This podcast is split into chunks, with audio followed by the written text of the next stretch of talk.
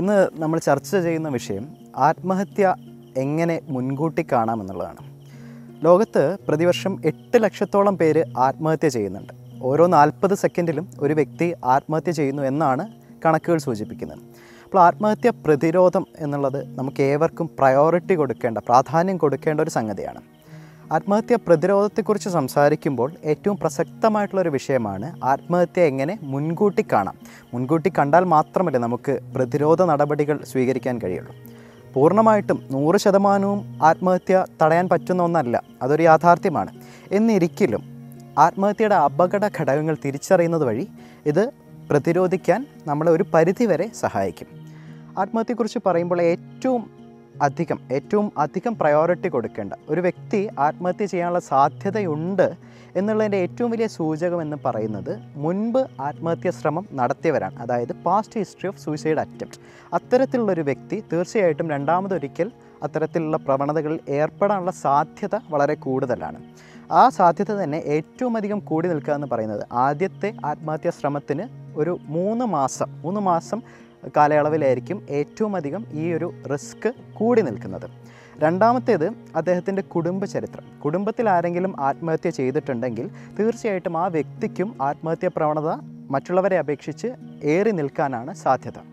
മൂന്നാമത്തെ ഒരു സംഗതി എന്ന് പറയുന്നത് മാനസിക രോഗത്തിന്റെ ചരിത്രമാണ്. അതായത് കണക്കുകൾ സൂചിപ്പിക്കുന്നു ആത്മഹത്യ ചെയ്യുന്നവരിൽ ഏതാണ്ട് തൊണ്ണൂറ്റിയഞ്ച് ശതമാനത്തോളം ആൾക്കാർക്കും എന്തെങ്കിലും തരത്തിലുള്ള മാനസിക രോഗമുണ്ടാകും ഒരുപക്ഷെ വിഷാദ രോഗമായിരിക്കാം അല്ലെങ്കിൽ ഉന്മാദ രോഗമായിരിക്കാം അല്ലെങ്കിൽ ലഹരി വസ്തുക്കളുടെ ഉപയോഗമായിരിക്കാം മദ്യം തുടങ്ങിയിട്ടുള്ള ലഹരി വസ്തുക്കളുടെ ഉപയോഗമായിരിക്കാം. അപ്പോൾ തൊണ്ണൂറ്റഞ്ച് ശതമാനം ആളുകൾക്കും എന്തെങ്കിലും തരത്തിലുള്ള മാനസിക പ്രശ്നങ്ങളുള്ളതായിട്ട് പഠനങ്ങൾ തെളിയിക്കുന്നുണ്ട്. അപ്പോൾ ഇത്തരത്തിലുള്ള പ്രശ്നങ്ങൾ നേരിടുന്ന ആൾക്കാരാണെങ്കിൽ അവരെ നാം കൂടുതൽ ശ്രദ്ധിക്കേണ്ടിയിരിക്കുന്നു. ദെൻ വയസ്സിന്റെ ഒരു കണക്ക് സൂചിപ്പിക്കുകയാണെങ്കിൽ യങ് ആയിട്ടുള്ള ആൾക്കാരായിരിക്കും. യുവാക്കളായിരിക്കും കൂടുതലായിട്ടും ആത്മഹത്യാ ശ്രമം നടത്തുക. പക്ഷേ പ്രായം ചെന്നിട്ടുള്ള ആൾക്കാരായിരിക്കും അത് കംപ്ലീറ്റ് ചെയ്യുക. അതായത് suicide attempts may be more in youngsters but the completion of suicide is more in elderly people വയോധികരിലാണ് ആത്മഹത്യ കൂടുതലായിട്ടും കംപ്ലീറ്റ് ആയിട്ട് കാണുന്നത്. അപ്പോൾ വയോധികരിലുണ്ടാകുന്ന പെരുമാറ്റങ്ങളെ വയോധികരിൽ മാത്രമല്ല ഏത് ഏജ് ഗ്രൂപ്പ് ആണെങ്കിലും ഏത് പ്രായത്തിലുള്ള വ്യക്തികളാണെങ്കിലും അവരിലുണ്ടാകുന്ന പെരുമാറ്റ വ്യത്യാസങ്ങളെ നാം സസൂക്ഷ്മമായിട്ട് ശ്രദ്ധിക്കേണ്ടതാണ്. ശാസ്ത്രത്തിന്റെ ഭാഷയിൽ ഇതിന് final action anticipation of suicide എന്ന് പറയും. അതായത് നമ്മൾ മരണം മുന്നിൽ കാണുന്നൊരു വ്യക്തി അദ്ദേഹത്തിന്റെ പെരുമാറ്റത്തിൽ ഒരുപാട് മാറ്റങ്ങൾ ഉണ്ടായേക്കാം മരണത്തെക്കുറിച്ച് ആവർത്തിച്ച് ആവർത്തിച്ച് സംസാരിക്കുന്നു. അതുപോലെ തന്നെ ഇപ്പോഴാണെങ്കിൽ നവമാധ്യമങ്ങളുടെയൊക്കെ ഒരു കാലഘട്ടത്തിലാണെങ്കിൽ മരണത്തെക്കുറിച്ചിട്ടുള്ള റീലുകൾ അല്ലെങ്കിൽ അത്തരത്തിലുള്ള സ്റ്റാറ്റസുകൾ പങ്കുവെക്കുന്നു. ഇതൊക്കെയും ഒരു സൂചകമായിട്ട് കണ്ട് മുൻകൂട്ടി നാം പ്രവർത്തിക്കേണ്ടതാണ്. അതുകൂടാതെ ബാക്കി എന്തൊക്കെ ഉണ്ടാകും ഒരു പ്രായമായിട്ടുള്ള വ്യക്തിയാണെങ്കിൽ അദ്ദേഹം തന്റെ വിൽപ്പത്രമൊക്കെ തയ്യാറാക്കി വെക്കുന്നു.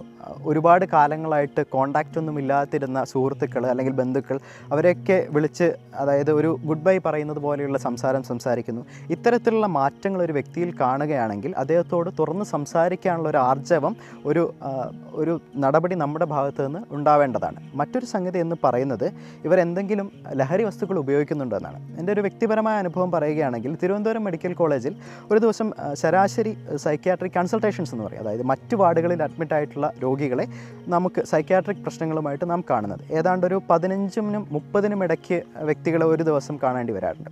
അതിൽ പുരുഷന്മാരിൽ കൂടുതലും ഈ ആത്മഹത്യാ ശ്രമം എന്ന് പറയുന്നത് ലഹരി ഉപയോഗത്തിന്റെ ഭാഗമായിട്ടായിരിക്കും. ഒരുപക്ഷെ മദ്യം പോലെയുള്ള ലഹരി വസ്തുക്കൾ ഉപയോഗിച്ചിട്ട് ആ ഒരു നിമിഷത്തിലായിരിക്കാം ആത്മഹത്യയെക്കുറിച്ച് ചിന്തിക്കുന്നത്. ഈ ഒരു എടുത്തുചാട്ടത്തെ അതായത് വരും വരായികളെക്കുറിച്ച് ചിന്തിക്കാതെയുള്ള എടുത്തുചാടിയുള്ള ആ പ്രവൃത്തിയെ നമ്മൾ ഇമ്പൾസീവ് ആക്ട് എന്ന് പറയും. പലപ്പോഴും ഈ ഒരുപാട് പ്ലാൻ ചെയ്ത് ചെയ്യുന്നതായിരിക്കില്ല ഈ ആത്മഹത്യാ ശ്രമങ്ങൾ. ഇമ്പൾസീവ് ആയിട്ടുള്ള ആക്ട് ആക്ട് ആയിരിക്കും അപ്പോൾ ഈ എടുത്തുചാട്ട സ്വഭാവമുള്ളവരെ പ്രത്യേകം നാം നിരീക്ഷിക്കേണ്ടതാണ്.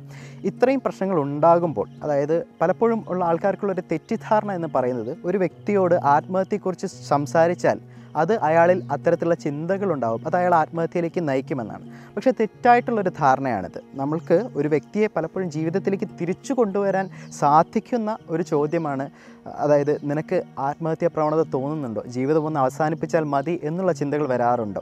അതിന് നാം ഡെത്ത് വിഷ് എന്ന് പറയും. ഈ ഡെത്ത് വിഷ് എന്ന് പറയുന്നത് പാസീവായിട്ടുള്ളൊരു സംഗതിയാണ്. പക്ഷേ ആത്മഹത്യ പ്രവണത സൂയിസൈഡൽ പ്ലാൻ എന്ന് പറയുന്നത് ദാറ്റ്സ് ആൻ ആക്റ്റീവ് വൺ അതായത് ഇന്ന് രാത്രി ഞാൻ വിഷം കുടിച്ച് ചാവും. അല്ലെങ്കിൽ ഇന്ന് തൂങ്ങി മരിക്കാൻ that's suicidal plan that is different from death wish അപ്പോൾ ഡെത്ത് വിഷ് ഉള്ള ഒരു വ്യക്തിയോട് ഇത്തരത്തിലുള്ള പെരുമാറ്റ വ്യതിയാനങ്ങൾ കാണുന്ന വ്യക്തികളോട് നാം ചോദിക്കണം മരിച്ചാൽ മതി എന്നൊക്കെ തോന്നാറുണ്ടോ?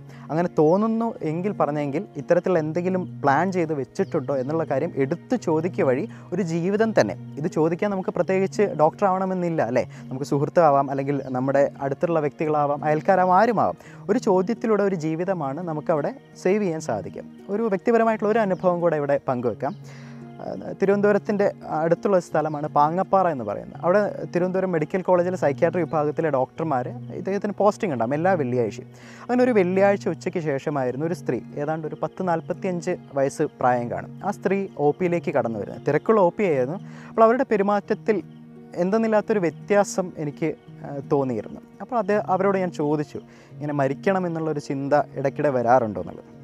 അത്രയും നേരം മിണ്ടാതെ ശാന്തമായി സംസാരിച്ചു കൊണ്ടിരുന്ന ആ വ്യക്തി പെട്ടെന്ന് ആകെ കരച്ചിലേക്ക് മാറുകയാണ് ഉണ്ടായിരുന്നത് കാരണം എന്താണെന്ന് വെച്ചാൽ പിന്നീട് ചോദിച്ചപ്പോൾ മനസ്സിലായി അവരന്ന് എലിവേഷൻ വാങ്ങി വീട്ടിൽ വെച്ചിട്ടായിരുന്നു വന്നിരുന്നത്. പിന്നെ എന്തിനു വന്നു എന്ന് ചോദിച്ചാൽ ഒന്ന് വന്നേക്കാം എന്നുള്ള ഒരു പ്രതീക്ഷ. ആ പ്രതീക്ഷ നഷ്ടപ്പെടുന്ന അവസ്ഥയിലാണ് ഒരാൾ ആത്മഹത്യയിലേക്ക് നീങ്ങുക. അപ്പോൾ അന്ന് അതിനുശേഷം അവരോട് സംസാരിച്ചു. അതിനുശേഷം അവരുടെ മകനെ അവരുടെ മകളെ എല്ലാവരെയും ഫോണിൽ തന്നെ വിളിച്ച് വിവരം അറിയിച്ചു അതോടെ ഒരു ജീവൻ രക്ഷിക്കാൻ സാധിച്ചു. വളരെയധികം ചാരിതാർത്ഥ്യം തോന്നിയ ഒരു നിമിഷമായിരുന്നു. ഇതുപോലെ നമ്മുടെ ചുറ്റുമുള്ള ആൾക്കാരെ നാം തന്നെ നിരീക്ഷിക്കുക. അവരിൽ പെരുമാറ്റ വ്യത്യാസങ്ങൾ ഉണ്ടാകുമ്പോൾ തുറന്ന ചർച്ചയ്ക്കുള്ള അവസരങ്ങൾ ഉണ്ടാക്കുക. അതോടൊപ്പം തന്നെ മാനസിക പ്രശ്നങ്ങൾ അനുഭവിക്കുന്ന ആൾക്കാരാണെങ്കിൽ അവരെ ചികിത്സ നേടാൻ അവരെ അവരോട് പറയുക ചികിത്സ ഒരിക്കലും മടി കാണിക്കരുത്. പലപ്പോഴും ഉണ്ടാകുന്ന ഒരു കാര്യം എന്ന് പറയുന്നത് മാനസിക രോഗങ്ങളെ നമുക്കിപ്പോൾ തലവേദന മേലുവേദന ഇത്തരത്തിലുള്ള ശാരീരിക പ്രശ്നങ്ങളെ ആൾക്കാർ അംഗീകരിക്കാൻ മടി കാണിക്കില്ല. പക്ഷേ മാനസികമായിട്ടുള്ള പ്രശ്നങ്ങളാവുമ്പോൾ അതിനെയൊക്കെ അവഗണിക്കുക ചെയ്യുക ഇത്തരത്തിലുള്ള അവഗണന പലപ്പോഴും ഒരു ജീവിതം തന്നെ ഇല്ലാതാക്കിയേക്കാം. So let's take it in a positive sense and നമുക്ക് മാനസിക പ്രശ്നങ്ങൾ അനുഭവിക്കുന്നവരെ ചികിത്സ നേടാൻ തീർച്ചയായിട്ടും അവരോട് പറയുക അവരോടൊപ്പം നിൽക്കുക.